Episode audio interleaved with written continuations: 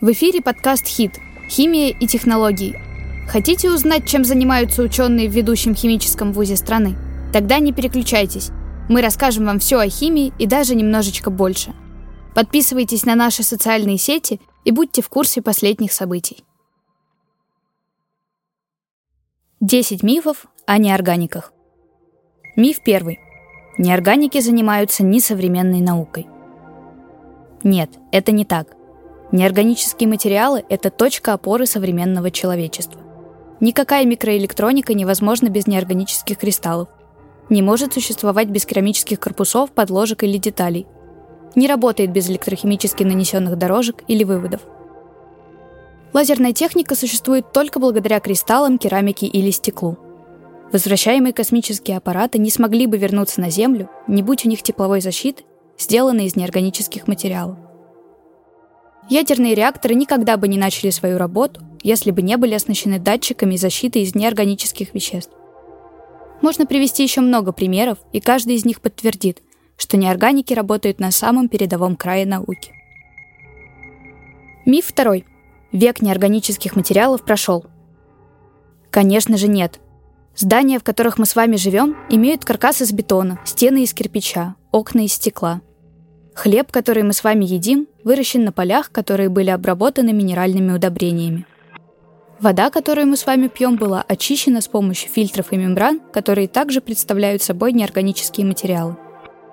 Транспорт, на котором мы с вами ездим, напичкан электроникой, состоящей из неорганических веществ. Современные высокоскоростные поезда на принципе магнитной левитации вообще невозможны без высокотемпературных сверхпроводников.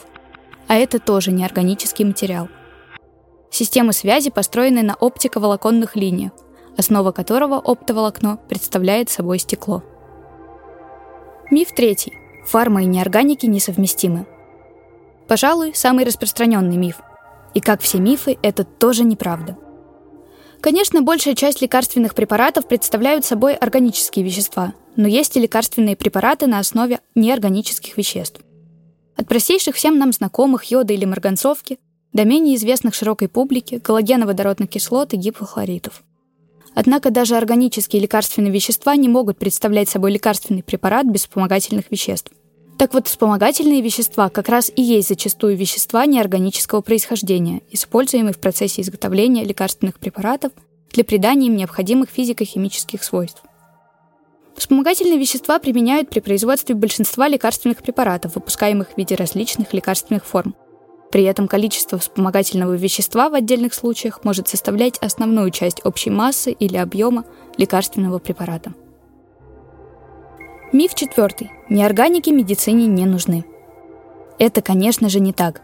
Современные тенденции, например, в эндопротезировании, таковы, что необходимо использовать биосовместимые или биоактивные материалы, то есть такие материалы, которые очень близки и по составу, и по свойствам к костной ткани. А это не что иное, как неорганический материал – фосфат кальция. Гранулы или элементы из такого материала уже используются в качестве заполнителя при различных косметических операциях. Одним из перспективных направлений в очистке крови является электрохимическая очистка. Этим тоже занимаются неорганики. Такая стоматологическая процедура, как установка пломбы, была бы невозможна без быстро твердеющих неорганических цементов. Да и в принципе существует множество медицинского оборудования – скальпели, зажимы, фильтры, насосы, лазеры и так далее, которые используют огромное количество неорганических материалов и веществ. Чистые газы, например, тот же кислород, который очень нужен для поддержки дыхательных функций, получают именно неорганики. Миф пятый. Нефть и газ без неоргаников. В корне неверное утверждение. Добыча газа и нефти без неорганических веществ невозможна. Вставки на буровом долоте, которые разрушают породу и буквально вгрызаются вглубь земли, представляют собой либо синтетические алмазы, либо сверхтвердую керамику на основе карбидов и боридов. Тампонажные цементы, которые заполняют пространство между обсадной трубой и породой. Датчики давления и изгиба, которые состоят из пьезоматериалов или монокристаллов. Коррозионостойкие фильтры. Краны, тройники и другая арматура, стойкая к абразивному износу. Электрохимические покрытия на внутренних стенках труб стойкие практически к любому воздействию. Катодная защита трубопроводов. В общем, без всего этого и многого другого нефтегазовая отрасль была бы в каменном веке. Миф шестой. Неорганические материалы не приносят дохода. Извлечение дорогих и редких металлов из породы или техногенного сырья происходит в основном за счет процессов флотации и электрофлотации, а это как раз то, чем и занимаются неорганики. Существует еще множество способов извлечения ценных металлов за счет электрохимических процессов. Электронные компоненты любого устройства, в том числе и квантовых компьютеров, не что иное, как неорганические монокристаллы или керамика. Только на них можно разместить большое количество элементов или квантовых точек. Создание таких компонентов – это сложная и дорогостоящая задача, как раз для неоргаников. Травление и нанесение покрытий на эти компоненты – тоже трудная задача, но и она по плечу электрохимикам. Синтетические драгоценные камни, которые ни в чем не уступают природным – это тоже наша задача, которую мы успешно решаем. Миф 7. Неорганические материалы не нужны, если есть металлы и сплавы.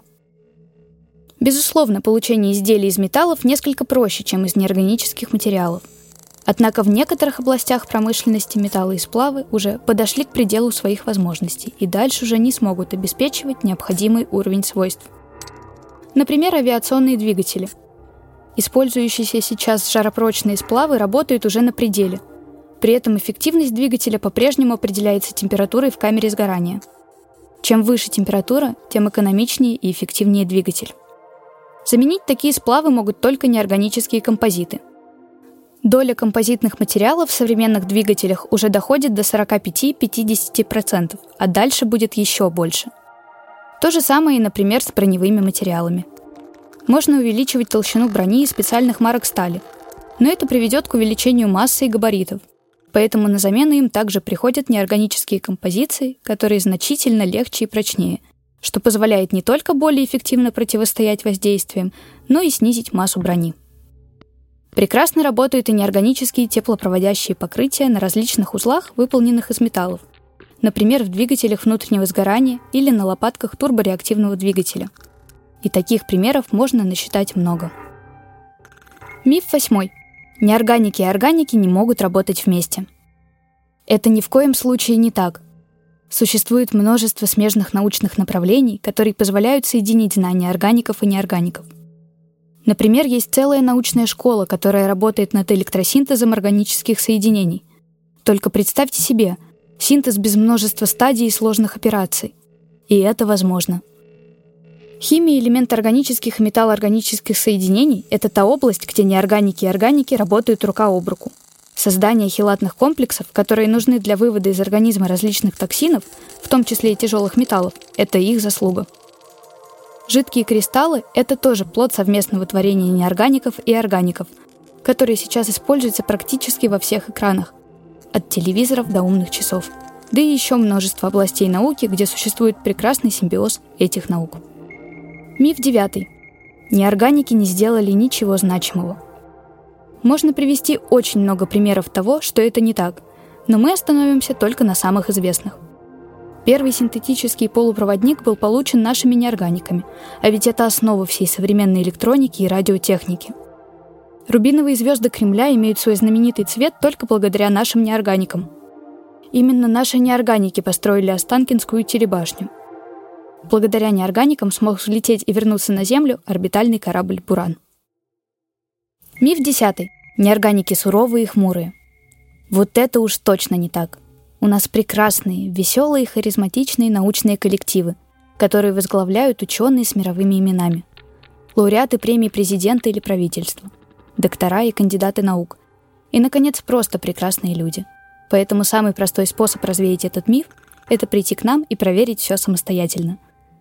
Приходите, мы научим вас делать то, что не умеют делать другие.